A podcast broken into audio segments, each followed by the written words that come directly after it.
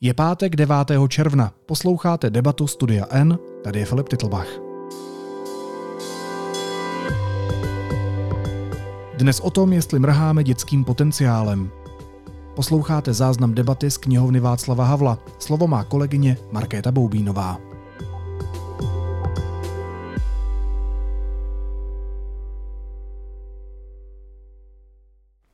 Den, já vás vítám na debatě N s tématem mrháma dětským potenciálem, jak bychom měli pomoci tomu, abychom měli eh, vzdělanější žáky. Debatu pořádá knihovna Václava Havla ve spolupráci s deníkem N a vy můžete sledovat i živě na havelchannel.cz na Facebooku knihovny Václava Havla a také na Facebooku deníku N. Já tady vítám naše hosty, pana ministra Mikuláše Beka, pana ministra školství, pana ředitele, pardon, Dobrý večer. děkuji, děkuji. Já jsem moc rychlá. Pana ředitele CERMATu Miroslava Krejčího. Dobrý večer. Pana Jana Zemana, analytika společnosti nebo vzdělávací organizace PAK Research. Dobrý večer, díky za pozvání. A paní Petru Mazancovou, eh, ředitelku učitelské platformy a zároveň i učitelku na Litoměřickém gymnáziu Josefa Jungmana. Říkám to správně? Správně. Krásný večer. Ještě chci říct, že na závěr debaty bych ráda dala prostor i několika dotazům z publika, takže si klidně nějaké připravte. Eh, jinak začneme vlastně tak nějak obecněji a to jsou kapacity školství a to, kam se má školství vydávat, protože nyní je to takové zítřenější téma. Eh, my tady máme vlastně již po přijímacím řízení na střední školy. Letos to bylo obzvláště silně sledované, byť to je každoročně velké téma, protože eh, v tomto roce se hlásil z devátých tříd na střední školy demograficky nejsilnější ročník za posledních 30 let, ročník 2008. Část tam bylo samozřejmě i ročníku 2007 a kapacity škol, zejména vlastně ve chvíli po přijímacím řízení, vypadaly v Praze v části středočeského kraje a ještě i v Brně velmi špatně. Následovaly druhá kola. My novináři jsme to s oblibou popisovali, jak to vypadá. Teď se to zřejmě postupně usazuje, možná to nedopadne tak strašně špatně, jak jsme čekali. Každopádně ty kapacity určitě nejsou dostačující, zejména v maturitních oborech nebo v oborech se všeobecným vzděláváním. A já se asi zeptám nejlépe nejdříve pana ministra školství, co vlastně by se mělo dít v příštích letech, protože pokud se díváme na data ministerstva školství, tak příští rok by mohl být ještě horší, protože nyní v osmých třídách je ještě zhruba o pět tisíc žáků více, než vlastně v letošních devátých třídách. Ty děti tam přijdou příští rok. Tak děkuji za tu otázku. Eh, já myslím, že první věc, kterou musíme udělat, je, musíme zjistit, co se vlastně stalo, protože je to možná překvapivé, ale prostě ministerstvo, stát vlastně jako nevědí, co se stalo z hlediska nějaké kvantifikace toho převisu poptávky v jednotlivých lokalitách a regionech, protože prostě v tuhle chvíli neexistuje třeba žádný informační systém, který by umožnil eh, průběžně monitorovat, jak se vyvíjí uspokojování té poptávky. A vlastně teprve teďko, po té, co víceméně ta věc proběhla, můžeme zjistit zpětně, kam jsme se dostali s kapacitami škol, v kterém městě nebo v kterém regionu. A přesto, že teda nevíme úplně jistě, co se stalo, tak si myslím, že několik věcí je celkem zřejmých a o nich vedeme teď debatu jak s odbornou veřejností, tak s tou politickou scénou, která se věnuje vzdělávání. Myslím si, že ta zkušenost toho eh, posledního přijímacího řízení vlastně indikuje, že existuje prostě nesoulad mezi poptávkou a nabídkou v míře, která není zdravá. Samozřejmě vždycky bude existovat převis poptávky po výběrových školách typu gymnází, bylo by zvláštní, kdyby neexistoval, ale máme celkem jasné signály, že ta hladina pro přijetí, pokud je o ten jednotný test, se tak výrazně liší v těch velkých městech a v některých jiných regionech že si myslím, že to z pohledu veřejnosti není ospravedlnitelné. A podle mého názoru nezbývá, než začít tu nabídku rychle přizpůsobovat té poptávce, ne tím, že ji uspokojíme úplně, to prostě opravdu není možné u výběrových škol, ale přeci jenom odstraníme v dohledné době ty největší brutální v tuhle chvíli rozdíly v tom, co je potřeba podstoupit pro přijetí na gymnázium v Praze a potom v některých dalších městech, kde vlastně jsou dokonce neobsazená místa. Myslím si taky, že vlastně skončila ta dlouhá debata, kterou mnozí z nás pamatují, kdy se vedl takový ten boj mezi zastánci všeobecného středního školství a zastánci profesního školství. Já ho vlastně považuji touhle epizodou za víceméně skončený, prostě je jasné, že musíme výrazněji posílit ten všeobecný proud ve středním školství z různých důvodů. A to jednak posilováním tam, kde je to odůvodněné té gymnaziální větve, pak nabídkou něčeho, co je jakýmsi mixem všeobecného a středního vzdělání a také asi musíme posílit prvek všeobecného vzdělání vlastně prakticky ve všech studijních oborech na, na té střední úrovni. Vlastně se mi zdá, že shoda o tom je poměrně velká, přestože si pamatuji před deseti lety pokusy o zavírání gymnází v některých regionech a absolvoval jsem mnoho debat se zaměstnavateli z firmního sektoru ve své předchozí roli rektora.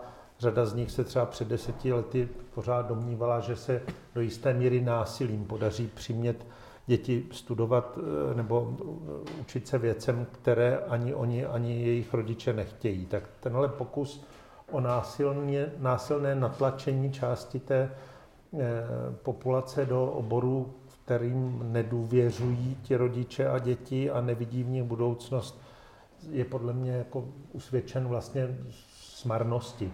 Tak teď nezbývá, než se tomu pokusit přizpůsobit a tu nabídku rozvinout způsobem, který jednak bude lépe uspokojovat poptávku, která je důsledkem nějakých migračních trendů, posunů ve struktuře obyvatelstva, třeba kolem těch velkých metropolí, jako je Praha a Brno, a zároveň se také podívat na celek toho vzdělávacího systému a udělat ten krok, který v řadě zemí udělali dřív, že se prostě posílí všeobecný charakter středního školství s tím, že ty legitimní nároky zaměstnavatelů se dají také ošetřit jinak, třeba někdy na té úrovni, které my říkáme vysokoškolská, byť to nemusí být nutně vysokoškolské programy, ale některé kvalifikace si umím představit, že se posunou vlastně až třeba po eh, té střední škole. Vy jste mluvil o tom, že vlastně teď budete vyhodnocovat, kde se stala chyba, že není uh, dostatek dat, chápu to správně, což je zřejmě dlouhodobě problém České republiky, že chybí data. My tady máme analytika z Pack Research, který data nepochybně nějaká má a dlouhodobě sbírá. Jak vy vlastně tohle vnímáte? No, vnímám, že je vlastně nešťastné říkat, uh, že se jako úplně neví, kde se stala chyba. Pokud se podíváme na to, Eh, jak dlouhodobě vlastně se nezvyšuje ta poptávka, po, teda jako nabídka toho všeobecného vzdělání. Že ty gymnázia jsou pořád ta pětina a my je považujeme za výběrové. Ale najednou se stalo, že i vyšší nebo střední třída, která vlastně běžně se na tyto školy dostávala, zjistila, že to jako tady končí ta jejich cesta a mají se ubírat i jiným směrem. A tohle je strašně nešťastné kvůli tomu, že tuhle tu nabídku jako stát nemůže nějakým způsobem nebo špatně se mu ovlivňuje. Může tak maximálně motivovat. Takže nám vzniká situace, kdy eh, v Liberci je jenom 17% jako žáků na gymnáziích. Zas v Praze je to 25%. A v takovéhle chvíli najednou my opravdu si hrajeme s tím, že vlastně určujeme ten osud těch dětí a myslím si, že hodně nešťastné je, ten návyk na to, že gymnázium je vlastně ta výběrová škola a není to alternativa všeobecného vzdělání pro, tu, jako pro toho člověka, pro toho žáka, který má například 75 bodů z jednotých přijímacích zkoušek, nebo 70, ano, v Chrudim ho třeba přijmou, jinde ne, ale my nevíme, jestli by náhodou nebyl taky dobrý v tom všeobecném vzdělání a hned je tady bohužel pro ně jenom ta škola, kam nechce. Eh, zeptám se teď Petry Mazancové, jak vy to vlastně vnímáte jako učitelé. Jste, dejme tomu, ne přímo druhé strany, ale ze strany trošičku jiné, ze strany, která je do toho ponořená vnitřně. No, eh, mně hlavně přijde, že moc nemá cenu už se zaobírat tím, kde se stala chyba a hledat výníka. Já bych eh, tady hrozně ráda slyšela, co teda uděláme, aby jsme to zlepšili. Takže jenom trošku naznačuji, že bych ráda tu debatu posunula tímhle směrem, protože si myslím, že jsem za poslední tři neděle slyšela, jako, že za to můžou kraje, pak za to může ministerstvo, jsme v krizi, nejsme v krizi, eh, různá, eh, různá prohlášení, která ale eh, těm dětem příliš nepomůžou. A myslím, že takhle při té odborné debatě možná někdy zapomínáme se vší úctou k Pak Research a Honzovi, že za těmi daty jsou děti a, a taky rodiče. Takže eh, já jsem určitě pro, eh, abychom nějakým způsobem akcentovali ty děti, a teď se bavíme trošku jako o nich bez nich dlouhodobě a taky si myslím, že ty rodiče do toho moc nezapojujeme. Takže to si myslím, že není úplně dobrá cesta, kterou bychom měli jít. Ale zároveň znova zvedám to, že bych chtěla vědět, co se stane příští rok. Jisa, matkou eh, jednoho ročníku 2009, eh, by mě to poměrně eh, zajímalo. A pak tam mám ještě 2011, takže i dlouhodobý záměr mě nějakým způsobem zajímá. A jako učitelka spíš vnímám Eh, tu nešťastnost učitelů. Ve smyslu, že nemůžou podpořit ty děti tak, jak by mohly. Lépe řečeno, i když je podpoří maximálně, tak to nestačí na to, abychom využili ten jejich dětský potenciál. Pokud se tahle debata jmenuje, jestli mrháme dětským potenciálem, tak já si myslím, že dlouhodobě ano. A že ta reforma je nutná i v tom základním školství, kde ho musíme lépe uchopit, lépe s ním pracovat, lépe ho rozpoznat a lépe ho podpořit. Já se k tomu určitě vrátím, protože vlastně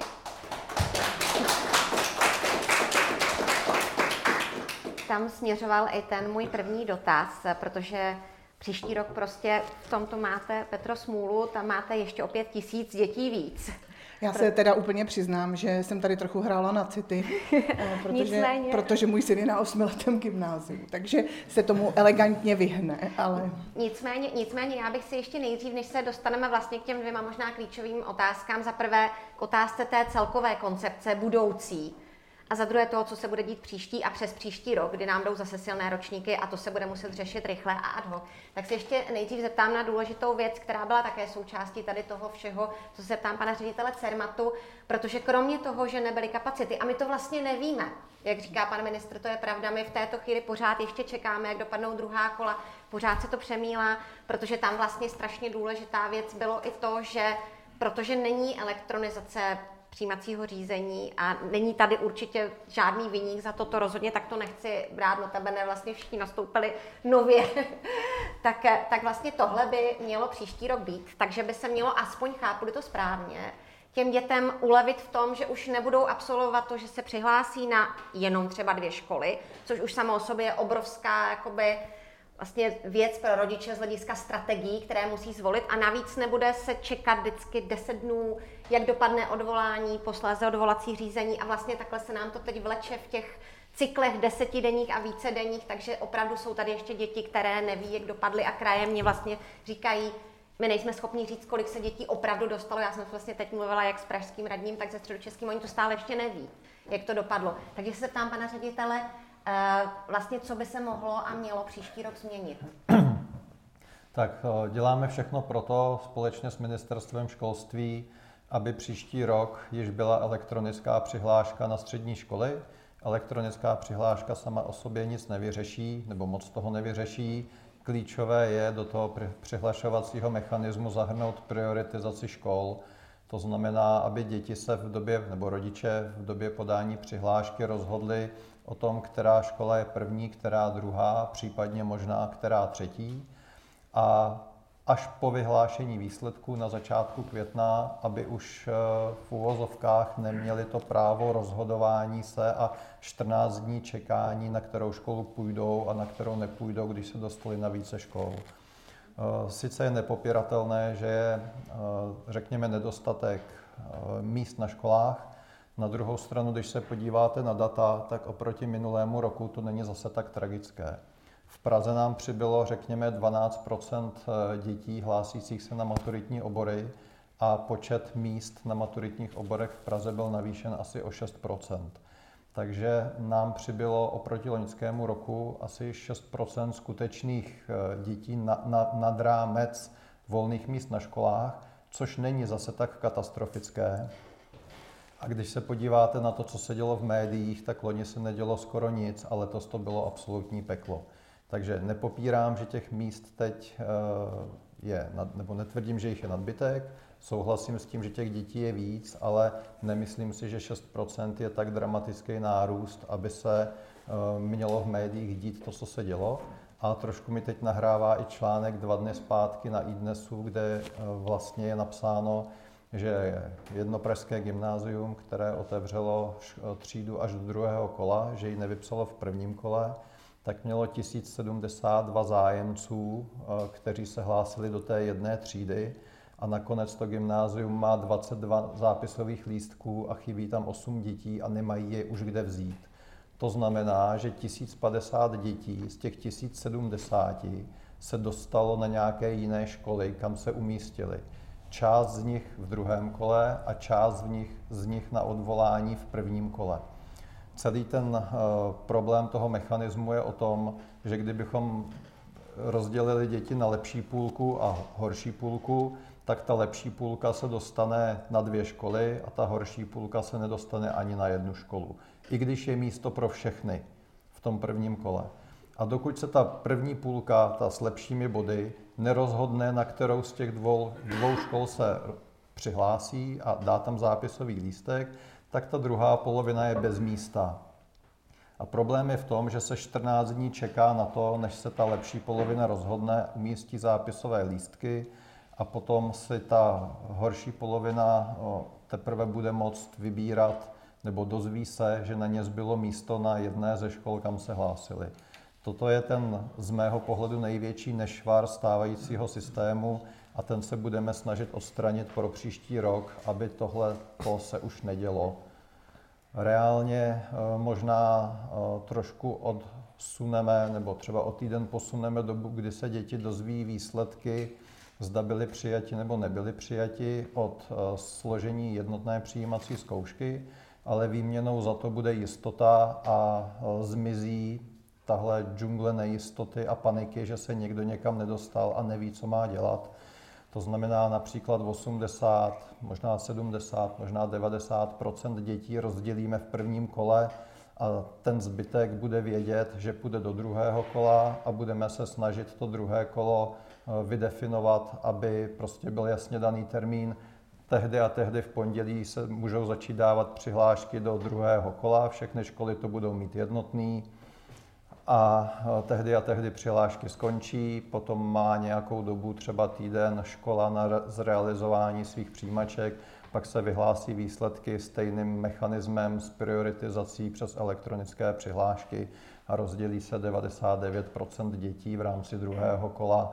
A měla by zmizet ta e, panika, ta nejistota, aby skoro žádný z rodičů a žádné z dětí nežilo ani den v nejistotě, že neví, jestli se dostanou na tu nebo na tu školu, i když dali 5, 10, 20 přihlášek. Rozumím. Já ještě jenom k tomu podotknu, že tam je vlastně zajímavé, co vy jste řekl a budu hned se ptát pana ministra právě jakoby na budoucnost, protože vy jste řekl, že v Praze, dejme tomu třeba jenom 6% dětí, zřejmě jakoby uh, se ve finále nedostalo tam, kam chtělo, chápu to správně, nicméně není tady třeba problém i takový, že řada rodičů uh, možná jako v rámci toho, že se snažila vymyslet nějakou strategii, tak uh, třeba ani neskusila ty školy, kam by standardně zkusit uh, ty děti dostat chtěla, nebo třeba ty děti sami se bály, protože tady vlastně panoval ten strach, máme jenom ty dvě možnosti, co když to nevíde, neskusíme třeba dvě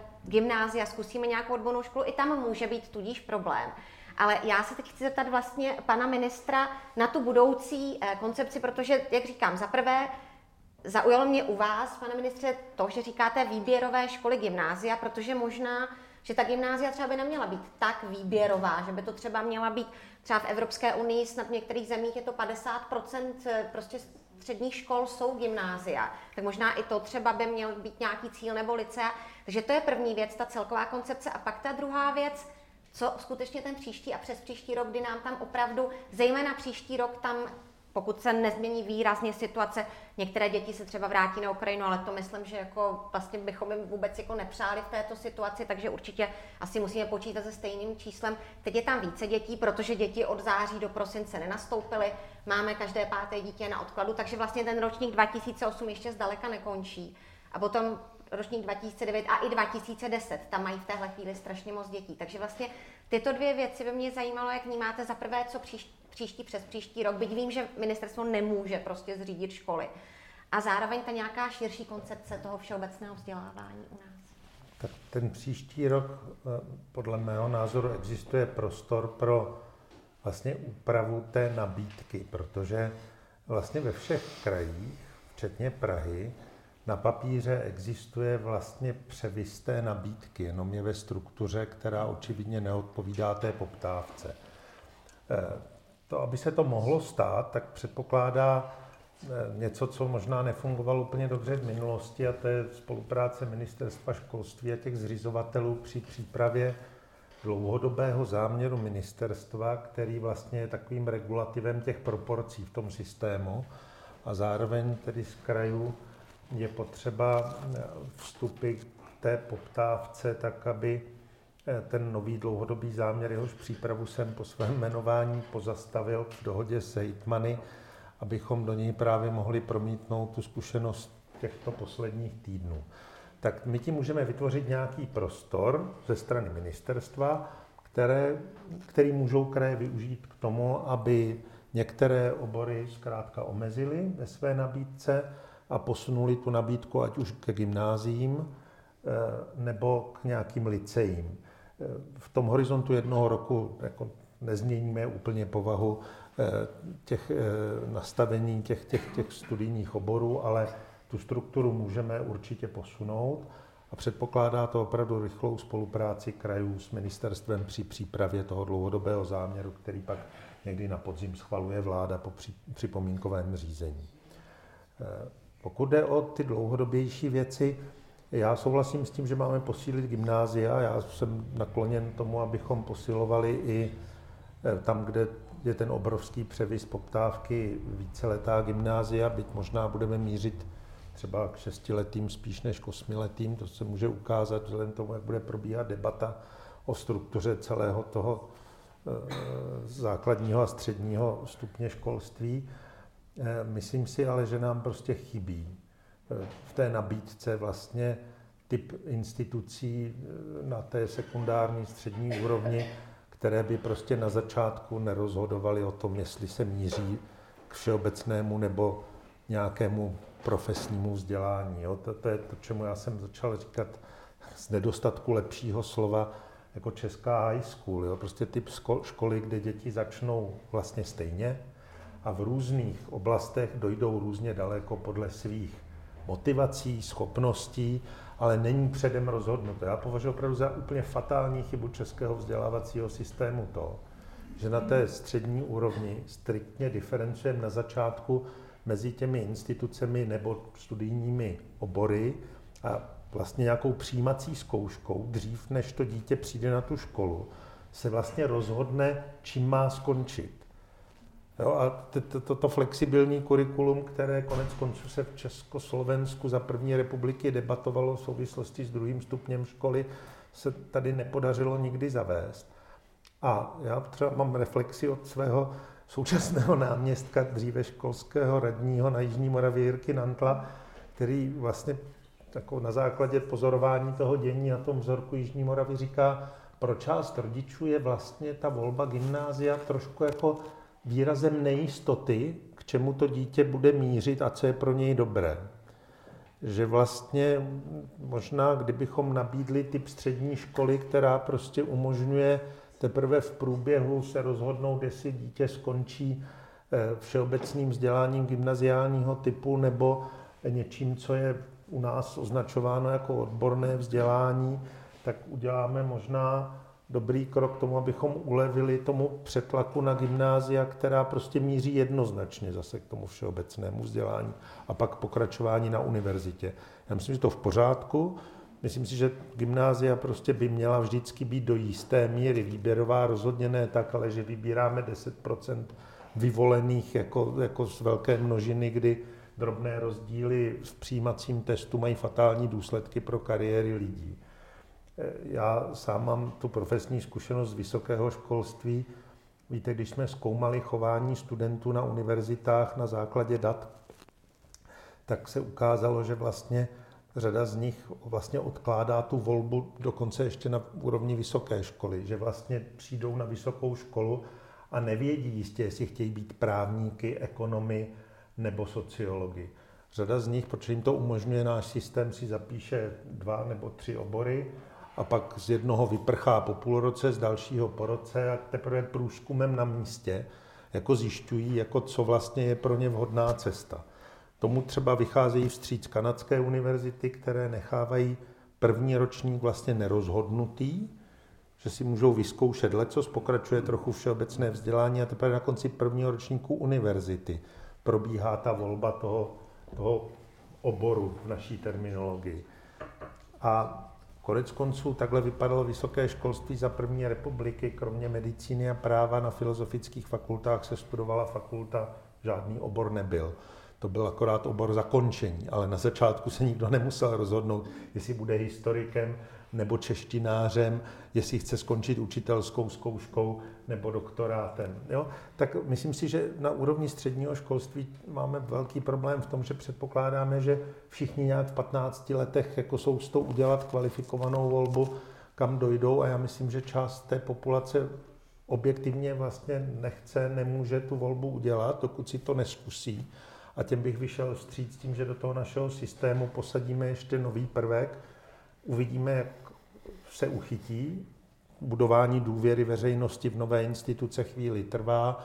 Určitě nemá cenu jako rušit to, co dobře funguje a snažit se všich, všechny jako natlačit do něčeho nového, ale myslím si, že takovýhle typ střední školy by v tom našem systému byl na místě. Konec konců mají ho od Pobaltí přes severské země, Británii, Spojené státy, prostě takovéhle instituce fungují má to celou řadu předpokladů logistických a jiných. Velikost té školy je důležitá, protože ta variabilita toho kurikula je něco, co si žádá prostě poměrně velkou školu, která to může zvládnout z hlediska eh, toho dělení těch dětí potom do různých předmětů a jejich úrovní, ale tohle si myslím, že je vlastně krok, který by mohl trochu ulehčit taky tomu stresu, který teď je spojen No, s těmi fatálními rozhodnutími v 15 letech dva pokusy o test a je rozhodnuto, jestli jdete tou nebo onou cestou v tom vzdělávacím systému dál a to už předurčuje hodně ty profesní volby, které pak se dál otevírají nebo uzavírají. Tak já bych se přimlouval za rozložení těch voleb radši do času, na základě přímé zkušenosti těch dětí s, s, vlastně s tím, jak dokáží zvládat matematiku, nebo jazyky, nebo společenskovědní nějaké předměty, ale testování podle mé zkušenosti z té vysokoškolské úrovně eh, je jako docela spolehlivý nástroj, jak třeba identifikovat ty, kteří s velkou pravděpodobností zhavarují na té vzdělávací cestě. Ale testování jako nástroj vybírání eh, jednotek procent vyvolených je vždycky vystaveno prostě té nepříjemné vlastnosti, že drobné rozdíly způsobují fatální rozdíly. Zas nemá se používat vlastní zkušenost, já jsem byl vybrán ke studiu na univerzitě ze 120 lidí pět jednou za pět let u mého oboru. To byla výběrovost mého univerzitního studia. A tam drobu, droboučký rozdíl, že ho jako úplně nepatrný jako v testech, které probíhaly celý den, způsoboval to, jestli člověk se dostane na obor, který chce studovat, nebo někam úplně jinam. Tak já jsem příznivcem toho, abychom ty fatální volby raději trochu omezili, protože jsme se dostali podle mého soudu určitě za optimum v tom současném stavu. E, nemůžeme podle mě pokračovat dál. Já se zeptám tady v návaznosti na to pana ředitele, protože vy jste vlastně ti, kteří tyto testy tvoří. A tam opravdu hrají, zejména právě v Praze a v těch místech, kde prostě ta poptávka je veliká role, zásadní roli, opravdu jeden, dva body. Vy na jedné straně ty testy, jak sami vlastně říkáte, směřujete na to, aby se ty děti rozřadily, ale jsou tam některé otázky, na které vlastně se stěžují odborníci z toho důvodu, že to je strašně úzké zaměření. A vlastně odpověď CERMATu bývá my, ale chceme ty děti rozřadit a toto jsou ty body jenom pro ty nejvyšší děti nebo ty nejlepší, ale zároveň my přece chceme do toho systému vzdělávání dostat do toho všeobecného systému víc těch dětí. A těmto právě tady ten jeden, dva body z těch opravdu jako mnohdy otázek, které nejsou potřeba ke všeobecnému vzdělávání a třeba jenom ukážou, že ty děti dokáží lépe abstraktně v tomto věku přemýšlet, což ale vůbec nemusí znamenat, že z nich budou fantastičtí lékaři nebo jaderní fyzikové, tak přesto tyto body na těch takových opravdu jakoby otázkách, které nejsou úplně součástí všeobecného přehledu, jako hrají tu zásadní roli. Jako jak třeba toto vnímáte? Myslíte si, že ta koncepce v této chvíli toho testu je nastavená správně? Tak mě vždycky uh, dovádí k úsměvu diskuze. Uh, o jeden bod se můj syn nedostal a kdyby měl o bod víc, tak by se změnil jeho život a dostal by se na vysněné gymnázium. Jenže ono je potřeba si taky říct tu, tu druhou stranu mince, když by se tam ten můj syn v obod dostal, tak by se někdo jiný nedostal a změnila by se naopak eh, životní dráha toho, kdo se na to gymnázium dostal a on by se tam nakonec nedostal, protože by ho někdo vyšoupnul z toho 30. místa. Eh, tím, že nemáme katov score a není to o tom, že kdo dosáhne 50 bodů, tak se dostane na gymnázium a kdo 49, tak se na gymnázium nedostane tam by ten bod navíc a na míň, nebo o bod více, o bod méně, opravdu rozhodoval o osudech toho, jestli se dostanu na školu nebo ne, ale eh, tady, byť reálně to o těch osudech taky rozhoduje, tak to jenom rovná do pořadí, ale mění to osud za osud.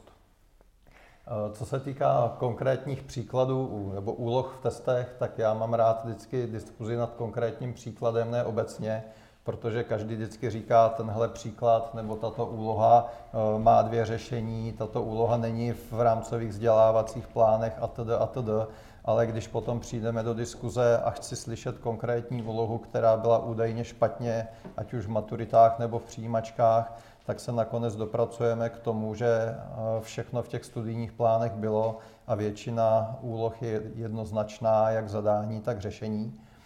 Takže já na to nemůžu odpovědět eh, jinak, než že co se týká alespoň letošních testů, jak přijímaček, tak maturit, tak podle řekněme deseti odborníků na vzdělávání a na školský systém všechny úlohy byly v souladu se vzdělávacími plány, které jsou schválené ministerstvem školství a ty testy byly eh, CERMATem připravené tak, jak jsme měli zadáno od ministerstva školství. Jak eh, vlastně pak research nebo jako datoví analytici vnímají tady vlastně ten systém těch přijímacích zkoušek, tak jak je nyní nastaven s těmito testy? Eh, tak tam je asi spousta proměných. Jakože ta první je eh, vlastně procento dětí, které se vůbec k těm jednotným přijímacím zkouškám přihlásí. Protože to znamená, že se nám nějaký procento dětí už jako ruší ty svoje vzdělávací aspirace a říkají, my jdeme rovnou na to učiliště, jo? tady jděte kluci vy a to je vlastně jako nějaká první chyba, která by se mohla právě eliminovat tím, že by se přesunul to, ten test na tu základní školu a třeba by jim ten výsledek napověděl, podívej, ty nejseš tak špatný, ty můžeš pokračovat dál, e, neposlouchej prostě to svoje okolí nebo toho učitele a ty svoje špatné známky. Tak to je první věc. E, a potom další věc, která tak jako rezonovala v médiích, ale my jsme se na, tom jako nepodíleli, je možná jsem tam nějaký Eh, jako nešťastný srovnávání těch dvou termínů testů, na, na kterým asi později jako se třeba ještě může pracovat, že se podle nějakých jako analýz tvrdí, že ten první test nebo ten druhý je lehčí nebo těžší, že to je nějakým způsobem jako si myslím, jako málo komunikováno, že by to mohlo jako v té veřejnosti třeba jako vyvolat nějaký větší jistoty, kdyby se na tomhle zapracovalo.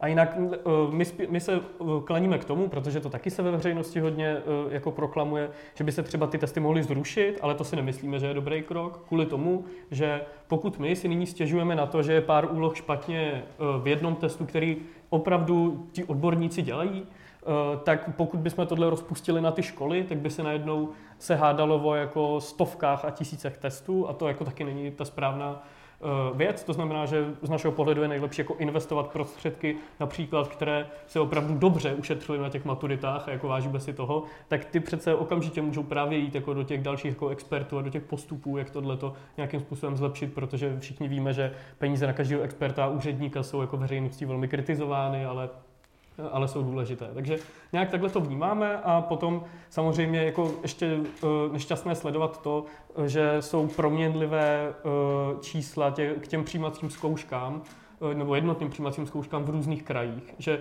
prostě v některém, eh, v některém kraji, v některém okresu si ty děti věří méně na ty maturitní obory a v některých více. A často, i když jsou to nízká čísla toho šetření Národního pedagogického institutu, tak někdy rozhoduje například eh, jako dálka té školy, od, jako kde to dítě chce studovat. A třeba to rozhoduje často i jako v 50%, i když jako u malého počtu vzorků, malého počtu žáků.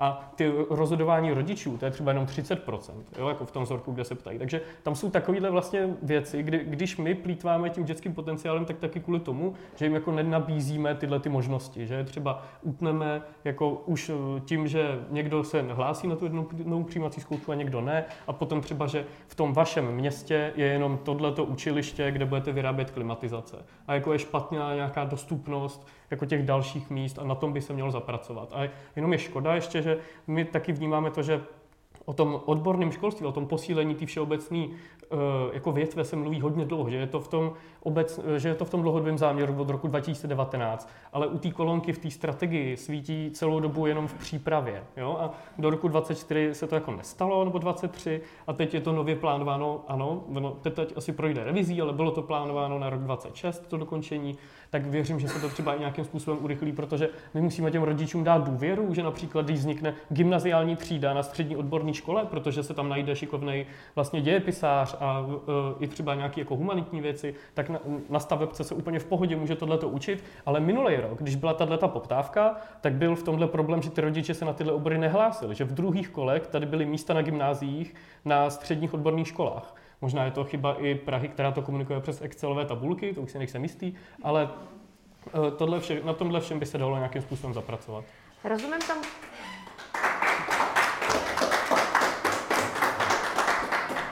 Rozumím tomu správně, že by bylo potřeba vlastně asi z hlediska i dat mít nějaké to všeobecnější gymnaziální zaměření i v menších městech, kde by to třeba byly nové třídy, dejme tomu na nějaký odbornější školách. Nad tím já vlastně často přemýšlím, protože o tom se hodně mluví ve druhých kolech. Teď Praha se skutečně pokoušela vypsat ty gymnaziální třídy na různých místech. Nebyla to jenom Praha. Ale já bych si to chtěla představit vlastně v praxi, konkrétně třeba na odborných učilištích by to asi ani nešlo v této chvíli, protože tam jedou nějaký ten sudý lichý týden, rozumím-li tomu správně. Nicméně na tu praxi bych se spíš zeptala ne na odborná učiliště eh, Petry Mazancové, protože přesně tak, kdyby vlastně byli ti učitelé, dejme tomu, že my na stavebních školách nebo na strojních průmyslovkách bychom zřídili, a určitě by to bylo správně, gymnaziální třídy, nebo bychom některé ty třídy třeba vlastně jako transformovali na ty gymnaziální třídy. Byly by tam v té chvíli ti učitelé, kteří by to úplně stejně mohli učit? Já bych eh, tomu neříkala gymnaziální třídy, ale říkala bych tomu ty všeobecné třídy nebo nějakým způsobem liceum. Eh, prostě pojďme to trochu jako odlišovat, myslím si, že je to důležité. A samozřejmě jak kde, jako eh, ta proměnlivost učitelská ve smyslu kvality je opravdu jako různorodá, je hodně jako regionální.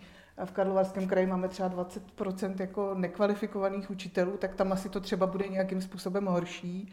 Pak záleží podle mě na tom, jak by ten stát, to, o čem mluvil Honza, jak by ten stát je podpořil v tom smyslu, jako, uh, jo, tady je nějaká jako vize toho, že gymnázium je něco jako lepšího, co se týče didaktiky. Já na gymnáziu učím a o gymnáziích jako mám přehled a není jako lepší z hlediska didaktiky. Má lepší vstupní úroveň těch dětí, takže prostě je jednodušší tam učit, ty děti jsou motivované, pocházejí z dobrého sociálního prostředí. Jo? Učila jsem na odborné škole, tam je to samozřejmě učitelsky jako daleko náročnější práce, ale rozhodně se tam dá nějakým způsobem působit ve všeobecnějším smyslu a myslím si, eh, že je to ta cesta, kterou jako máme jít. Nicméně jsem fakt přesvědčená, že ty učitele na to mít nebudeme. Eh, protože průměrný věk českého učitele je 50 let a on nebude chtít jít do něčeho jako nového. Bude to prostě Učitelé jsou strážci hodnot, jsou to tradiční konzervativní lidé. To znamená, že po 30 letech kariéry nebo po 25 vy máte najednou jako úplně překopat to, jakým způsobem jste učil. Máte nějakým způsobem jako učit jiného. Eh, myslím si, že eh, to samozřejmě na některých místech bude jako velmi složité a bude to tradičně složité na těch místech, kde už ten problém aktuálně strukturálně jakoby je. To znamená v těch regionech, já jsem třeba Ústecký kraj, tak tam bych to viděla jako taky jako samozřejmě jako e, nějaký jako zásadní problém, který bychom museli řešit. Ale ještě jsem se chtěla vrátit k tomu přijímacímu řízení jenom na skok. Mě tam z toho teda úplně vypadl ten časový faktor, který já, e, jako to, že ta přijímačka je prostě omezená časově. Já jsem letos u těch přijímaček seděla jako zadavatel. Měla jsem tam dvě e, vyloženě jako nemocné děti. Jedna holčička měla 39 horečků a prostě trvala na tom, že tu zkoušku jako bude dělat.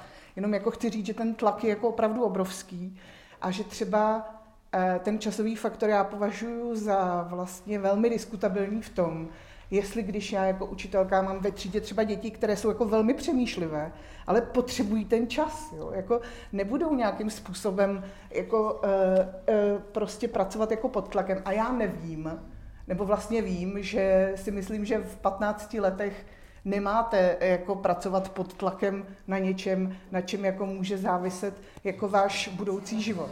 Takže, takže o tom jsme se jako by vůbec nebavili. A považuji ten časový faktor jako opravdu jako za velmi, velmi složitý. A pak ještě, eh, co se těch přijímaček týče, tam vlastně jako opravdu jako vůbec, eh, Honza to trochu naznačil, se nebavíme o těch dětech, které k těm přijímačkám jako třeba nedojdou, nebo tam dojdou a ten test vidí poprvé v životě a vedle nich sedí někdo, kdo chodil na kurz a viděl ten test, prostě už ho půl roku zkouší. Jo. To je, všechno to, co prostě nám zvyšuje jako rozdíl ve vzdělávání. A je to to, co tenhle stát by neměl chtít, protože si tím prostě konzervuje eh, velmi nespokojenou budoucí generaci občanů. Pane ministře.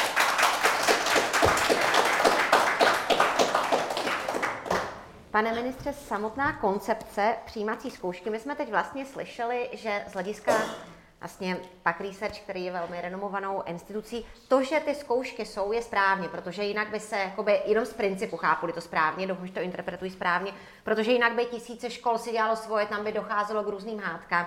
Že je ale zde varianta třeba ty zkoušky, dejme tomu, přesunout třeba na základní školy. Teď slyšíme, a to je nepochybně pravda, že tam je opravdu jako tlak z hlediska toho času a pak je tady věc, o které se vlastně ještě nemluvilo, já jsem to sama na svých dětech zažila, okamžiku, kdy ty děti mají vlastně motivované rodiče, kdy ty, děti, kdy ty rodiče navíc jsou ochotní i vlastně jakoby zaplatit ty kurzy, protože i ta samotná zkouška, která podotýkám se domnívám, jde tím směrem, kam my chceme, aby šlo to vzdělávání. Ona se opravdu ptá třeba v té češtině hodně na práci s textem, byť ne jedině tak přesto vlastně ty děti to třeba z té školy mnohdy neznají a když neabsolvují ty kurzy a neumí ani tu strategii vlastně tvořit ty testy, tak jsou strašně handicapovány což zase v tom školství nechceme. Dovedete si představit nějaké změny, ani ne tak v té elektronizaci, tam předpokládám, že opravdu ta práce na tom vaše i tady pana ředitele bude velká a že se o to budete snažit, aby to bylo co nejdříve, ale změny v nějaké té koncepci nebo v nějaké třeba, nevím, jak to říci, uvolnění, časovém rozvolnění. Vím, že jsou tam děti, které mají déle času, pokud mají na to nějaké potvrzení a tak dále, ale obecně ten tlak skutečně může být nepříjemný a zase ty nůžky nám to rozevírá. Já jsem toho názoru, že přišel čas na to, abychom prodloužili povinnou školní docházku tak, aby zahrnula aspoň dva roky střední školy. Teď je jako, jako z mého pohledu vedlejší, jestli je to 8 nebo 9 plus 2, ale prostě, aby tam byly dva roky střední školy. A ty dva roky střední školy, až na nějaké výjimky, by v zásadě měly sledovat pořád všeobecný model s nějakým prvkem profesním. A musíme vytvořit takovou kapacitu těch středních škol a takovou flexibilitu toho kurikula, aby jako vlastně ty testy jako neměly tuhle striktně selektivní povahu pro jako významnou část té nabídky. Jo, aby se tam měl šanci téměř dostat s prominutím každý, začít a někdo prostě skončí po třetím roce výučním listem, protože prostě zjistí, že není studijní typ a po třech letech jako vlastně jako skončí, nebo po čtyřech letech, ale de facto s výučním listem a někdo z té samé školy odejde s všeobecným vzděláním toho licejního, nebo jak tomu budeme říkat, typu. Ale nerozhodovat těmi testy. Jo. To si myslím, že může zůstat, ale ne v té míře, jako je to dneska pro ta gymnázia. Ta si budou prostě více selektovat, mají si zachovat nějakou odlišnost od zbytku toho systému. A pak tady musí být robustní část té nabídky, kde je to kurikulum přiměřeně flexibilní a kde ten převis té poptávky nebude téměř žádný.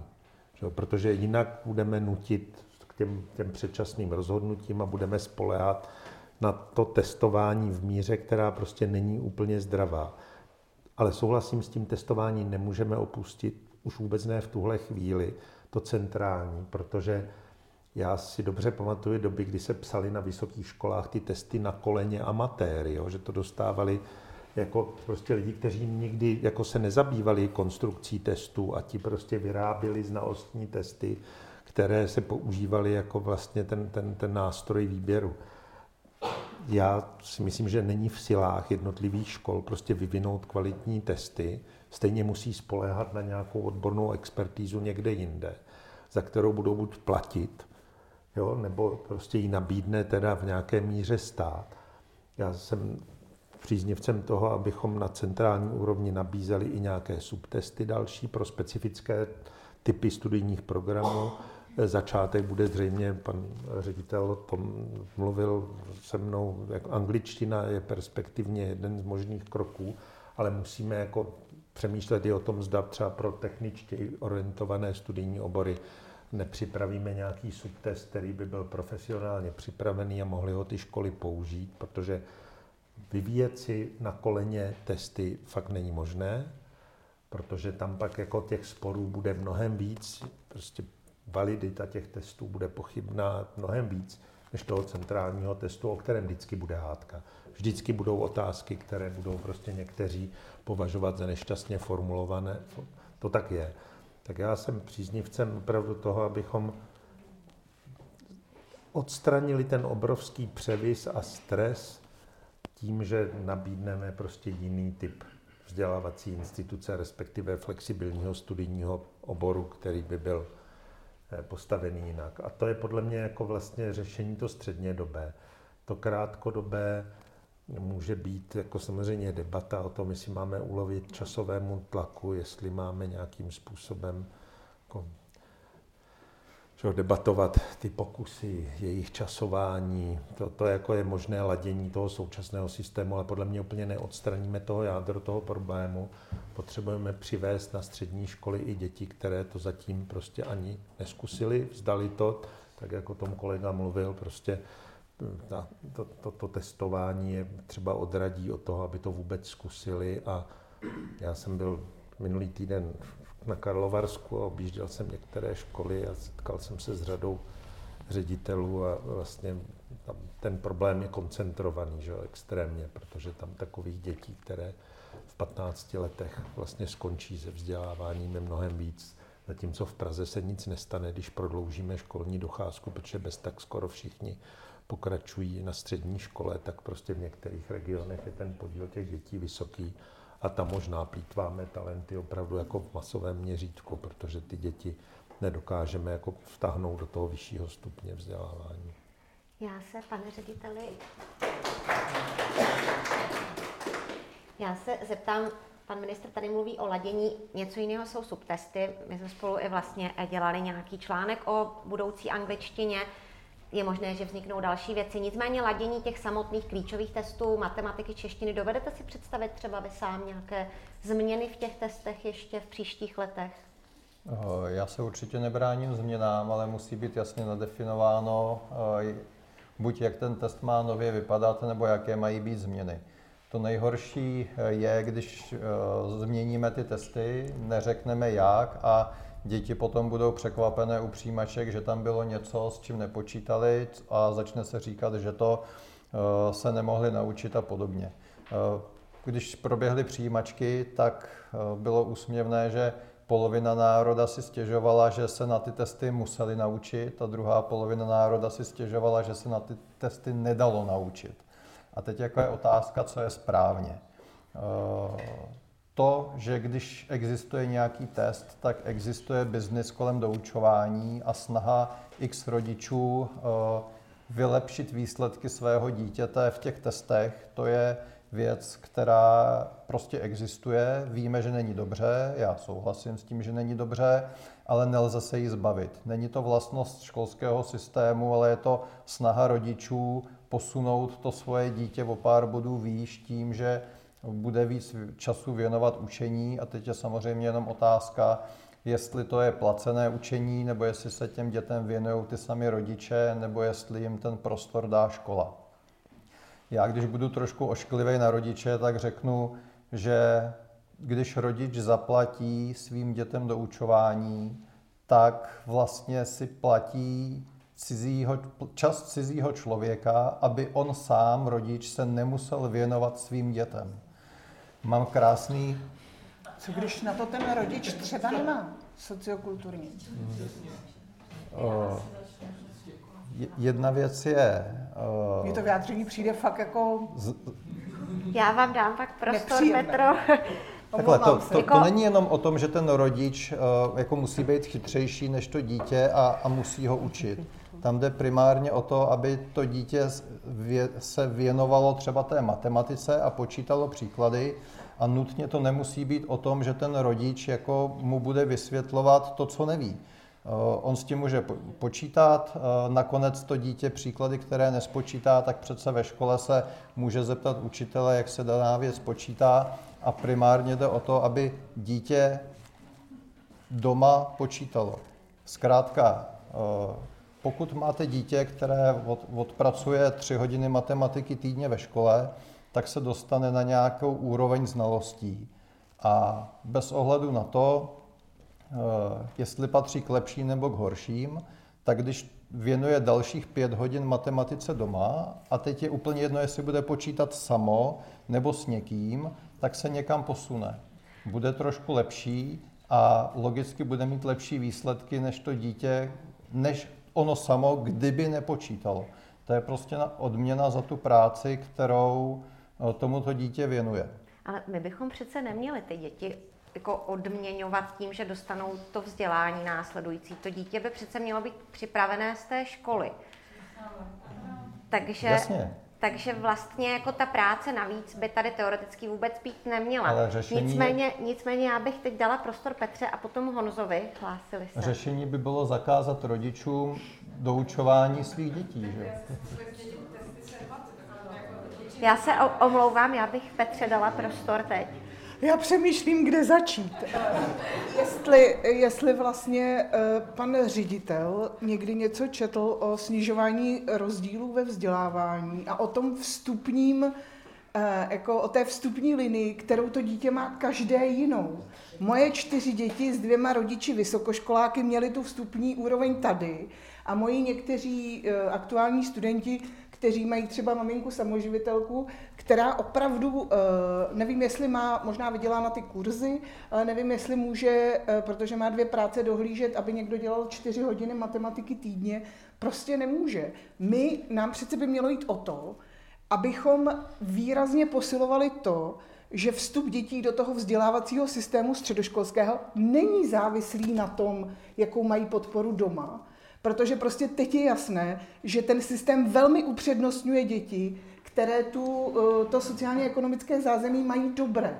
A já si myslím, že to spravedlivé opravdu není. A není to jako vaše chyba, že eh, od vás odešel otec, nebo že vaši rodiče eh, mají nějaký problém, nebo že vaši rodiče mají jenom výuční list z nějakého důvodu a možná je ani vůbec nenapadne, že to dítě by mohlo aspirovat výš. Takže tohle je pro mě vlastně jako absolutně nepředstavitelné. A jenom ještě jednu větu, kterou k tomu mám, eh, že by na to měla připravovat škola.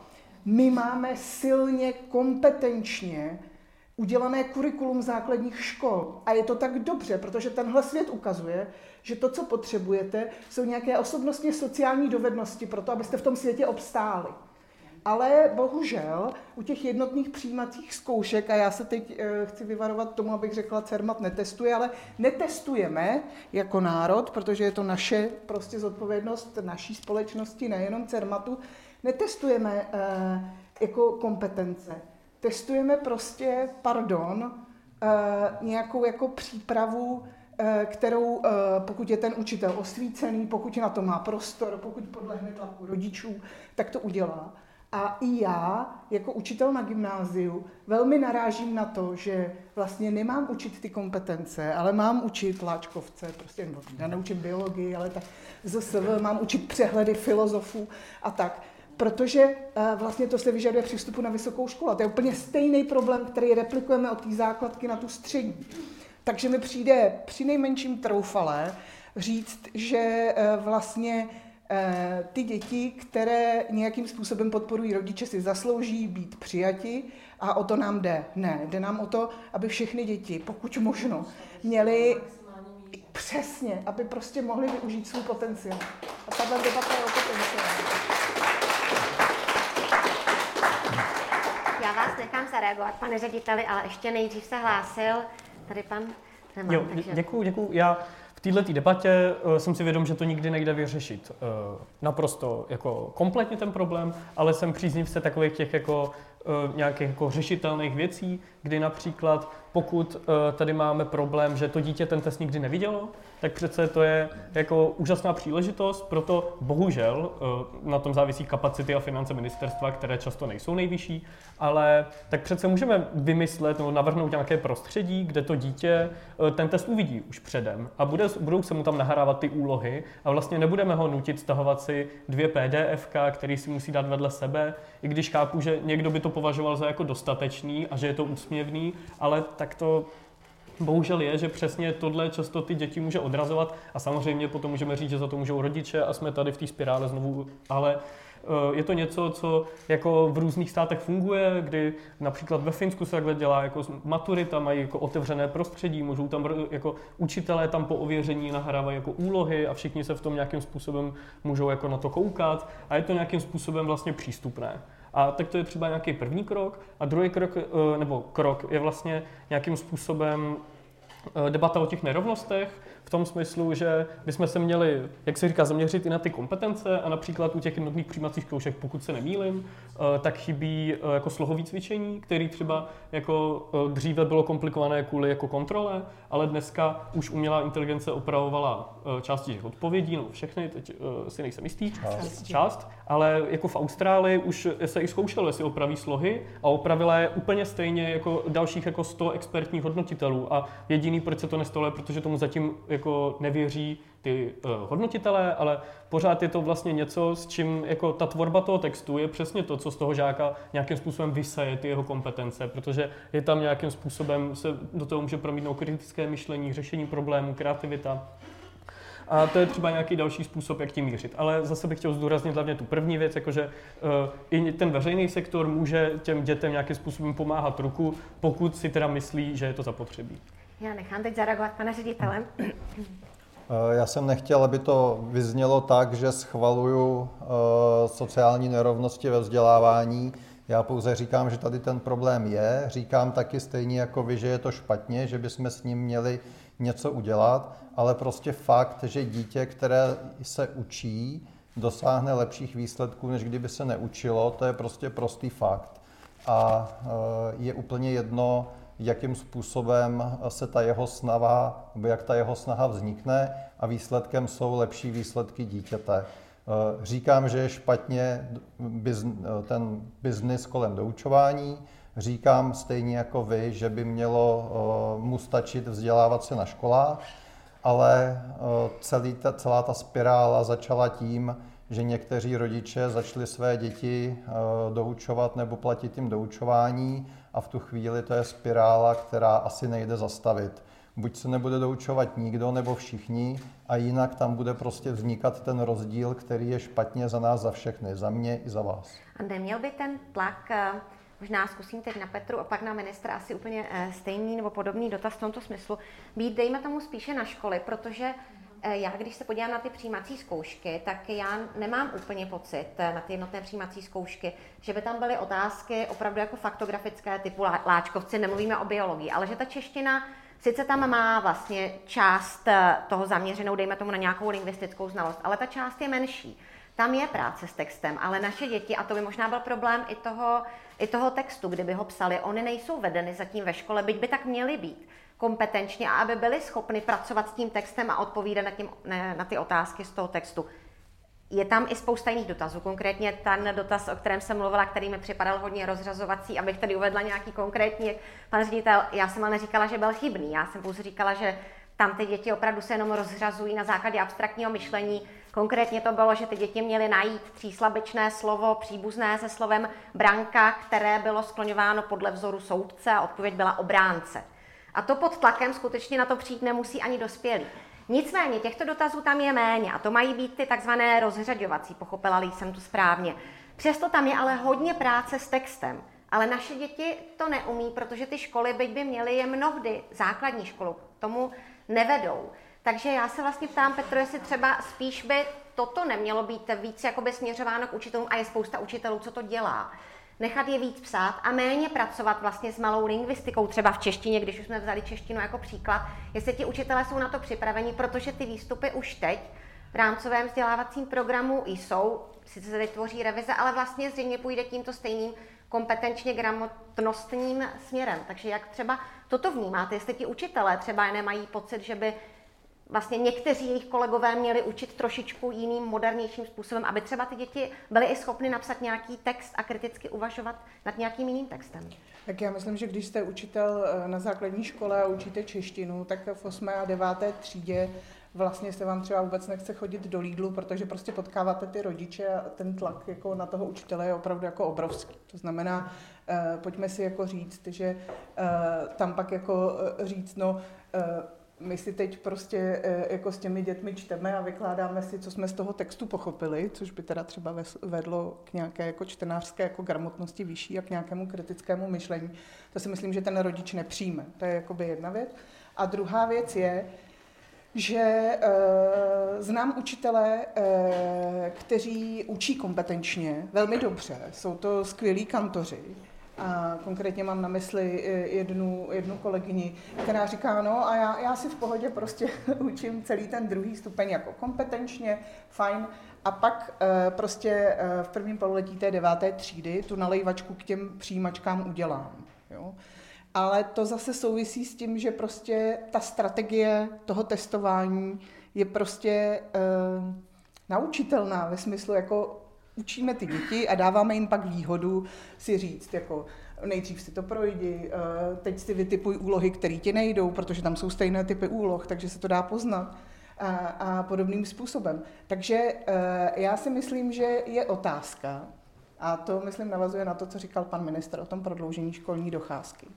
Jestli teda uh, účelem základního vzdělávání je teda připravovat děti pro život nebo na to přijímací řízení. Já si myslím, že se to jako aktuálně opravdu jako nekreje.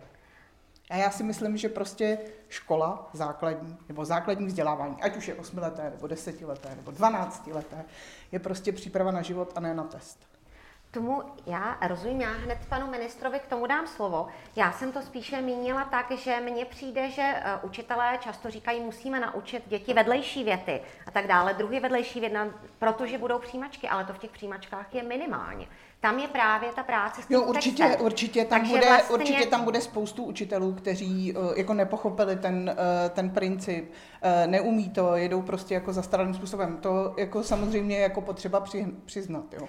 Ale pak je jako teda jako otázka, jestli prostě a to je možná otázka na pana ministra, jestli ta úloha s tím obráncem je třeba zrovna jako ukázka toho, co jako u těch přijímaček jako máme testovat.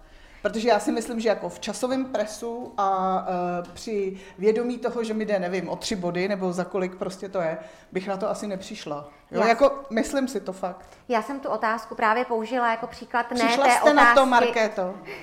já, jsem, já jsem ji použila jako příklad té otázky, vlastně, která není tou otázkou pracující s textem, ale která zřejmě opravdu jenom vlastně rozřazuje děti na základě jejich nějakého rychlého abstraktního myšlení, což v tom věku konkrétně v deváté třídě asi není úplně ideální. Nicméně já se chci ptat pana ministra, možná tedy i na toto dám mu prostor, ale já se chci ptat i obecně.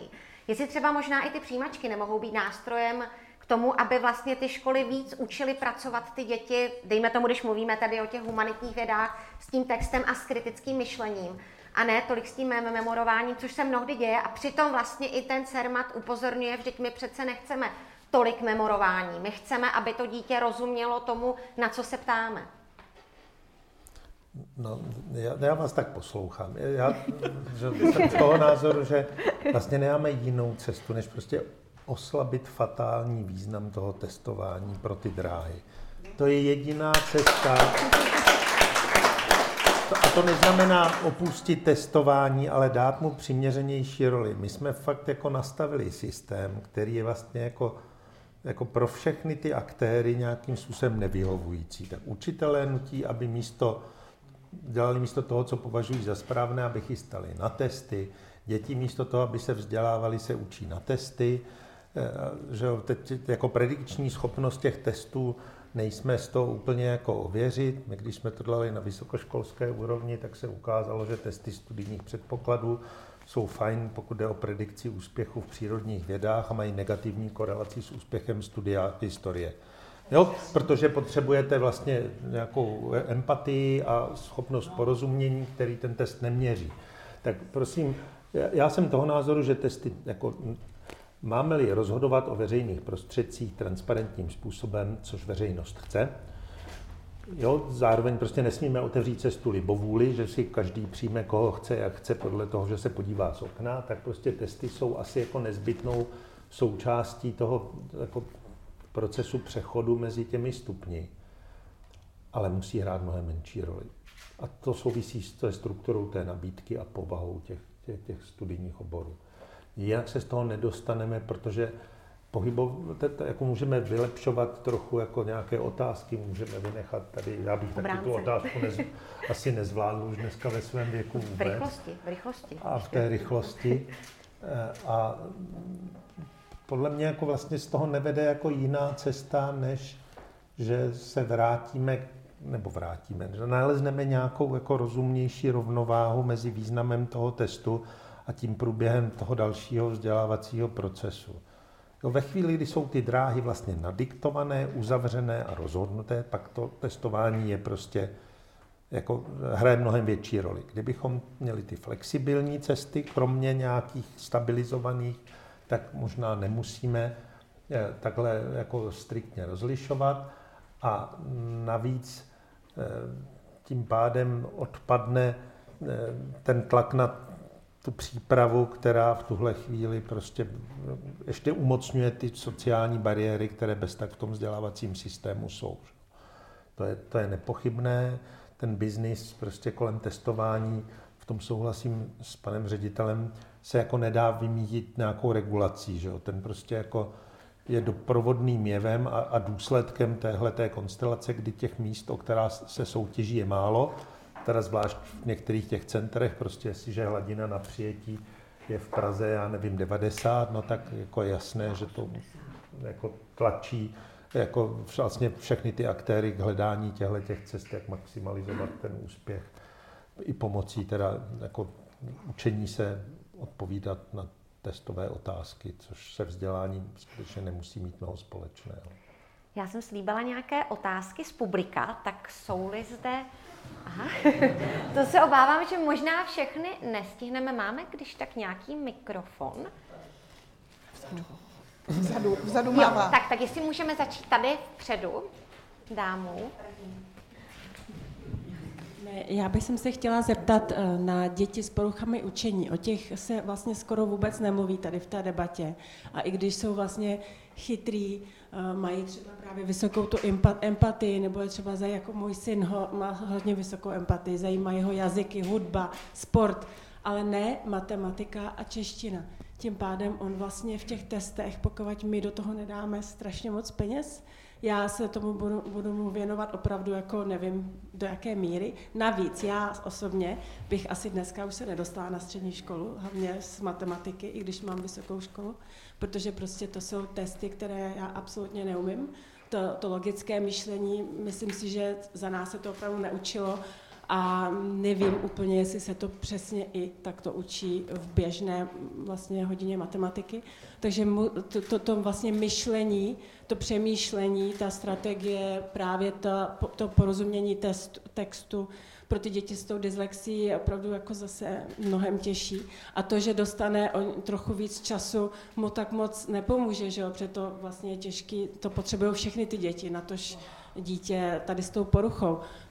Jako co byste doporučil třeba mě jako matce dítěte uh, s poruchami učení? A to není jenom dyslexie, to je porucha soustředěnosti, ADD a to a on přitom je chytrý, inteligentní a chce se učit. Takže vlastně mu by možná ty testy mohly být opravdu nějakých třeba 30 bodů dohromady. Takže vlastně, a když veškeré školy střední musí ty testy zohledňovat v těch 60%, tak mu vlastně nepomůžou, nepomůžou ani ty soukromé školy, kam teda nakonec stejně směřujeme a budeme platit školné. Můžu se ptát, dotaz směřujete na pana ministra? A, nebo na pana ředitele? Oba. Dobrá. Takže děti se speciálními poruchami učení? Tak, obecně, tak jak jste vyjmenovala, eh, kdo má doporučení z poradny na úpravu, tak má úpravu. Tak úpravy nejsou vymýšlené CERMATem, úpravy jsou dané zákonem. Takže pokud by měla nastat změna, je to otázka na ministerstvo školství, aby takovou změnu učinilo. Eh, co se týká eh, vaše, vaší otázky, co dělat, tak Eh, možnosti jsou dvě, buď se změní systém, anebo se tomu stávajícímu systému přizpůsobíte. A obávám se, že jediné přizpůsobení se systému je najít takovou školu, kde nebude takový přetlak nebo takový zájem, aby se tam váš syn dostal i s třeba 40 body, eh, na které u těch přijímaček dosáhne. Eh, samozřejmě rozumím tomu, že to není odpověď, kterou chcete slyšet, ale tohle je systémová věc, to znamená, to se musí změnit systémově. To se nezmění tím, že CERMAT zlehčí nebo stíží nebo změní testy. Eh, když je zlehčíme, tak váš syn sice bude mít víc bodů, ale pořád všichni ostatní, kteří byli předtím lepší, tak budou mít taky lepší výsledek. Ono ho to neposune v tom žebříčku, že místo eh, původních 30% najednou bude v 70%, když změníme obtížnost testu nebo změníme nějaký, nějaké typy úloh v tom testu. To je primárně otázka té nabídky a poptávky. A nemohlo by mít teda místo toho kratší to vypracování než více test, než více času? Že to dítě nevydrží se vlastně soustředit tak dlouho, že dostane víc času? To už je krásně slyšet. To už je hodně. To je opět systémová věc. No, ty časy a v podstatě i rozsah, ten je daný eh, dokumenty nebo specifikací katalogem z ministerstva a my tohle to plníme. Je to primárně kvůli roz, jako věrohodné rozlišitelnosti, protože test, který eh, některé děti dělají 15 minut, tak má 8 příkladů nebo 8 úloh, tak má nějakou vypovídací hodnotu a test, který má trojnásobek úloh a za trojnásobek času, tak má mnohem větší vypovídací hodnotu, menší eh, míru náhodnosti toho výsledku. A proto těch 45 minut nebo 60 minut na test, který v tuhle chvíli jsou zvolené, tak je považováno za to optimum, eh, kdy se hledá eh, vlastně ta, ta rovnováha mezi tou délkou testu, který pro ty děti je hodně, když mají 45-minutové výukové hodiny a 9 let jsou zvyklé 45 minut pracovat, najednou musí pracovat v tom testu díl a za dvě hodiny ještě jednou to samý. Eh, rozumím tomu, že pro ty děti to je nápor. Na druhou stranu, když bychom to zkrátili, nedej bože natolik, aby eh, se stoprocentním navýšením to bylo 40 minut, tak potom by byl test na 20 minut a zase bychom se dostali do spirály, že spousta lidí by říkala, ale tam bylo málo, málo úloh, jednu úlohu on se nenaučil a mělo to velký vliv na výsledek a kvůli tomu se nedostal. Takže tam je to, má to plusy i mínusy, každá mince má rub i líť. Ještě poprosím pana ministra krátce tady. Já tím tak přemýšlím, jo, já mám tu zkušenost vlastně z toho vysokoškolského prostředí, kde jsme byli instituce, která vlastně asi jako první se věnovala studentům se specifickými nároky, jak těm s fyzickým handicapem, tak s různými poruchami učení.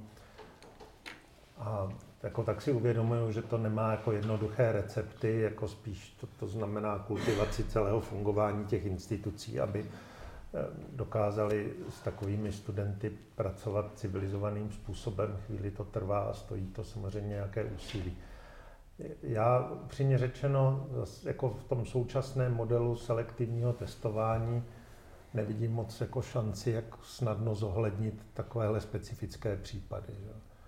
Ve chvíli, kdybychom měli nastaveny kapacity tak, že jako na tu high school vezmeme v podstatě každého, kdo chce, protože to má povinnou školní docházku první dva roky, tak se vlastně může místo toho jednoho testu vlastně nastavit i asistence nebo prostě způsob zacházení eh, se studenty, kteří vyžadují nějaký speciální přístup a může to prostě oslabit tenhle tlak. Tak já nemám krátkodobé řešení. Já se bojím, že jako v tomhle systému z roku na rok teď, jako najít recept, jak upravit testování, jo, při současném stavu ještě převisu poptávky, která navíc příští rok která bude trochu větší ještě než letos, byť ten největší skok byl mám dojem k tomu minulému roku, ve skutečnosti ano, demografický, ano. no tak prostě ten přetlak vlastně trvá a bojím se, že jako nalézt nějaké jako výjimky v tom procesu, kdyby se jako rezignovalo na ten test a nahradilo se to nějakou zvláštní procedurou jinou, posuzování těch předpokladů, to si teda neumím úplně představit z roku na rok, byť vás to nepotěší, tahle odpověď, jo, ale eh, tak jak jsem viděl, jak dlouho trvalo přenastavování té instituce, než si zvykla na to, že prostě máme běžně prostě nevidomé studenty a studenty s nějakými poruchami učení a považuje se to za samozřejmost a funguje všechno upozorňování pro všechny učitele, že takový student je jako přihlášený do předmětu a že vlastně na to máme brát ohled a že máme školení o tom, jak se má s nimi zacházet, tak to trvalo fakt vybudování toho systému pár let jo, a stálo to jako nějakou energii, tak eh, to testování se úplně snadno asi neadaptuje na tyhle ty situace, byť je to potřeba, tak já tak si to odnáším odsud jako úkol. Já možná ještě doplním, existuje v úvozovkách třetí varianta, kterou jsem nezmínil, a to je vlastně možnost ředitelů navýšit počet žáků nad definovaný limit z výběrka kdy, nebo z, z přijímaček. Standardně jsou maximálně 30 členné třídy a ve většině krajů je v pravomoci ředitele a nikoho jiného bez další vazby navýšit ten počet na 31, někde i na 32. To znamená, že ředitel může přijmout dodatečně eh, další dítě nebo dalšího žáka do třídy. Eh, případně někde vznikají i během září odchody, že děti se přestěhují ze, ze školy na školu a v tu chvíli na těch školách vznikají volná místa, která do konce září mohou ředitelé obsadit eh, dalšími přestupy. Takže pokud to nedopadne tak, jak si představujete, tak pořád ještě máte šanci Eh, buď po přijímačkách nebo i v září zkusit štěstí a eh, pokud bude vnímavý ředitel a bude s ním řeč, že prostě eh, pochopí a bude mít zároveň ten prostor ve své třídě, tak máte možnost umístit dítě takhle vlastně ex post po přijímačkách. Já se omlouvám, že určitě nebudu moct uspokojit všechny. Náš čas se pomalinku krátí. Dobrý den, ehm, děkuji. Já doufám, že budu mít skutečný dotaz, a to na pana ředitele a potažmo i pana ministra. Ehm, předešlu, že souhlasím s panem ministrem, že to hlavní je ehm, kapacita, aby odpovídala poptávce, ale přesně, jak jste řekl, je to dlouhodobá vize. Ze střednědobého hlediska, pane ředitele, vy jste říkal digitalizace procesu podávání přihlášek jednoznačně souhlasím, ale chci se zeptat, jestli dojde nebo je v plánu nějaké jako ideové zamyšlení a ideová konstrukce toho nového systému. Nejenom překlopení toho současného systému do digitální podoby, s teda jako nějakou prioritizací.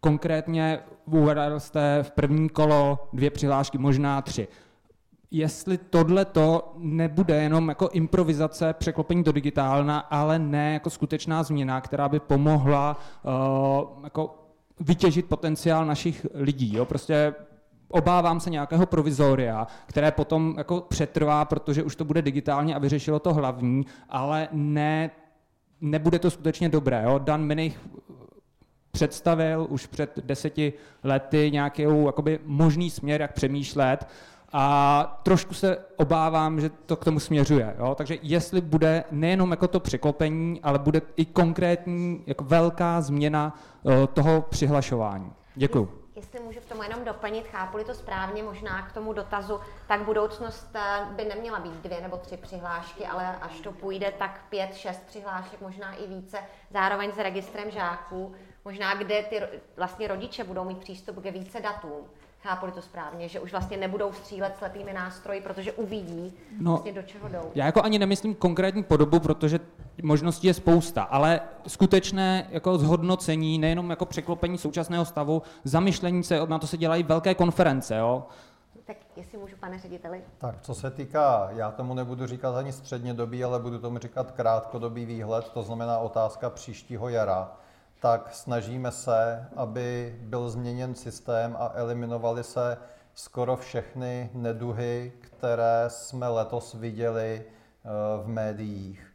To znamená, abychom v rámci prvního kola přiřadili maximum dětí na školy, aby zmizela nejistota toho, že děti jsou eh, po vyhlášení výsledku x týdnů v nejistotě, že se nikam nedostali a čekají, jestli se dostanou nebo nedostanou na odvolání.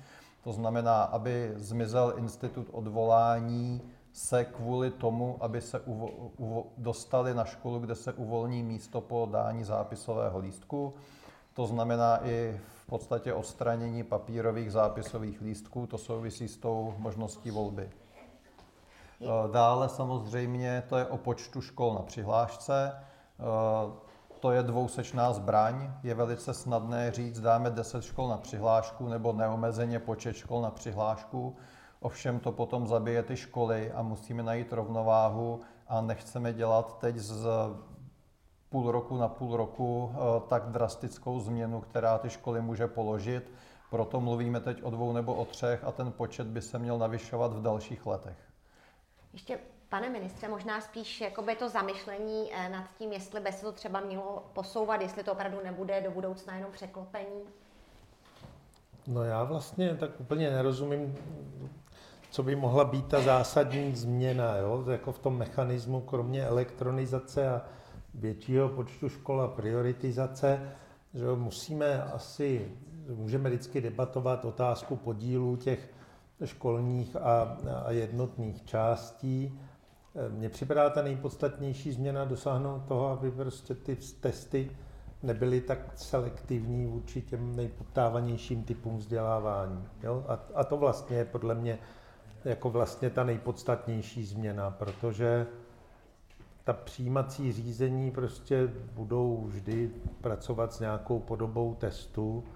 Čím víc to zjednodušíme a uděláme komfortnější pro ty rodiče a děti a nebudeme je vystavovat zbytečnému stresu, tím lépe, ale vlastně vždycky to bude tak, že bude nějaký počet přihlášek, mezi kterými prostě bude potřeba rozhodnout. Tak možná si úplně nerozumíme, v čem by ještě zásadnější změna teď jako na dohled mohla být. Ještě chtěla eh, Petra Mazancová reagovat? Poprosím. Mě vzhledem k tomu potenciálu, to přišlo zásadní to, co Dan Minich právě navrhoval, nebo prostě nějakým způsobem rozpracoval, aby ten rodič věděl, jaké šance toho dítěte jsou už na té základní škole. To znamená, aby jako, teď je to fakt jako naslepo, jo? prostě no, pokud vaše dítě nechodí na kurzy, neabsolvovalo nějaký testy a víte, že nejdřív bylo na 20 bodů, pak na 27, tak nevíte nic. To znamená přesunout to na základní školu, dělat to klidně v průběhu té deváté třídy a víte, jako nějakou představu o tom potenciálu máte. Máte i pak představu o tom, kde je třeba zapracovat, ať už jako rodič nebo jako učitel. Tohle mi přijde třeba zásadní pro to, abychom tu změnu jako provedli a myslím si, že součástí toho elektronického systému rozhodně v nějakém nepříliš dlouhodobém období by to být mělo. Já bych položila takový dotaz na závěr. Poprosím o relativní stručnost. Já se omlouvám, protože čas už se nám chýlí.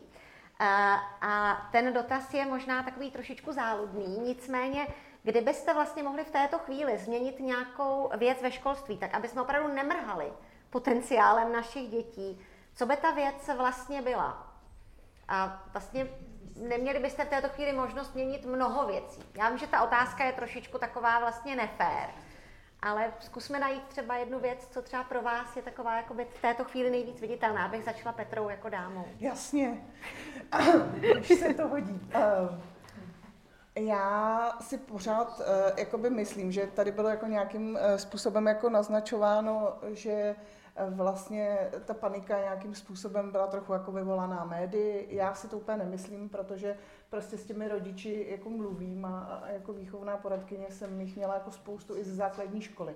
Já si prostě myslím, že, a, a teď to bude znít hrozně jako kliše a hrozně jako, že jsem jako pravdoláskařka, ale to jsem a tady v knihovně Václava Havla se to asi hodí. A já si prostě myslím, jako si v tom Finsku řekli, jako ale fakt všichni, pardon, že my to fakt chceme změnit. My tady prostě pořád jsme si to jako společnost neřekli pořád jako máme nějaké jako priority, ale dneska jsem někde jako četla v novinách, uh, jo, četla jsem vyjádření, jestli ministerstvo školství je silové ministerstvo, asi moc ne. A za mě by to mělo být jako to nejsilnější ministerstvo, protože prostě tenhle náš malý národ má jenom jako to, co máme v hlavách a to, co umíme jako dokázat a měli bychom to podpořit. Takže asi je to jako naivní, ale já bych fakt chtěla, aby jsme jako po vzoru Finsku po 40 letech jako si řekli, že jako společnost stojíme o změnu ve vzdělávání. A fakt proto udělali všechno. A ne, že se budeme handrkovat, že vezmeme školství třeba 30 miliard. To se snad nestane. To byl jenom první návrh. Já poprosím takhle pořadě Děkuju. Já jsem tu za ty data, za ten výzkum, tak eh, si myslím, že by bylo užitečné opravdu už ten příští rok vědět, eh, kolik žáků chtělo jít na jakou školu, na jakou školu se nedostalo a jaký kapacity eh, vlastně těch škol byly a jestli se to shoduje nebo neschoduje. Eh, na tomhle bychom potom mohli my dostat tu zpětnou vazbu, aby jsme se naladili jako na tu společnou vizi, aha, tady máme ten špunt těch dětí, který, u kterých mrháme tím potenciálem. Takže tohle je nějaký první krok, mít aspoň vlastně uh, tu informaci, že je to špatně, protože poté teprve můžeme přesvědčovat ty lidi, kteří říkají, že je málo instalatérů a málo truhlářů. To je vlastně nějaký první krok. I když jsme měli 135 tisíc absolventů učňovských oborů v minulých asi pěti letech, nebo v kolik. Já se ptám pana ředitele, co by byla ta vaše jedna změněná věc? Pokud mám říct jednu jedinou věc, která podle mě může výrazně promluvit do školství, tak to je v podstatě to, proč já jsem vůbec do systému školství přišel před půl rokem nebo před tři čtvrtě rokem. A to je ta myšlenka, že jestli chceme něco opravdu změnit v systému vzdělávání, tak musíme vytvořit, eh, řekněme, elektronický online systém, který bude obsahovat většinu nebo všechno, všechno učivo na našich školách, aby bylo pro kohokoliv dostupné online a kdokoliv, kdo potřebuje, měl možnost se k tomu učivu dostat a s tím případně v budoucnu, ale to bude spíš vzdálenější budoucnost, eh, změna v roli učitele, kdy se přejde více do toho online světa s předáváním informací a učitel by měl sloužit spíš tím směrem, že to bude, eh, že bude podporovat sociální interakce, děti budou chodit do tříd, ne proto, aby poslouchali eh, informace od učitele nebo látku od učitele, tu můžou dostat z informačního systému nebo od umělé inteligence, dneska je moderní. Určitě neříkám, že s online výukou nebo elektronickou výukou mají přestat existovat třídy a učitelé, ale ta technika a umělá inteligence, ta elektronizace učiva může učitelům ulehčit, může jim pomoct eh, ubrat práci a zvýšit efektivitu a to si za mě myslím, že je eh, jedna z mála věcí, co je v našich silách v jednotkách let realizovat a může hodně pomoci. Já bych symbolicky skončila s panem ministrem, který je sice člověkem, který může něco měnit, ale my všichni víme, že to není tak, že lusknete prsty a věci se změní. Takhle to nikdy nechodí a už vůbec ne ve školství. Takže co by pro vás? Nebo co pro vás bude ta věc, kterou byste třeba za sebou chtěl zanechat, kterou byste opravdu chtěl změnit? Ne, rektor je mnohem mocnější než ministr, jo. to je zkušenost, ale já bych vlastně považoval za důležité to prodloužení povinné školní docházky, protože podle mě je to páka, která vlastně ovlivní řadu dalších věcí. Ovlivní debatu o podobě kurikula. ovlivní tu debatu o tom všeobecném charakteru středního vzdělání, že tenhle na první pohled jako formální krok vlastně vynucuje celou řadu změn, které prostě můžou probíhat jako vlastně v návaznosti na to. My musíme vlastně se pokusit identifikovat pár takových jako klíčových kroků, které na sebe nabalují vlastně přirozeně potom jako další změny. Tak podle mě, kdybychom během těch dvou let dospěli ke kodifikaci toho, že od nějaké chvíle pak v budoucnu máme desetiletou nebo delší eh, školní docházku plus ten jeden rok samozřejmě předškolního, ten, ten, jako jsem do toho teď nezahrnul, tak bych to považoval za dobré. Tak my nám všem asi budeme přát do budoucna ve školství hodně štěstí, protože, jak řekla Petra, je to jedno z klíčových ministerstvech a je to vlastně potenciál naší země i našich dětí. Každopádně velmi děkuji za mimořádně zajímavou debatu i za podnětné publikum. Děkuji tady všem debatujícím i knihovně Václava Havla za prostor.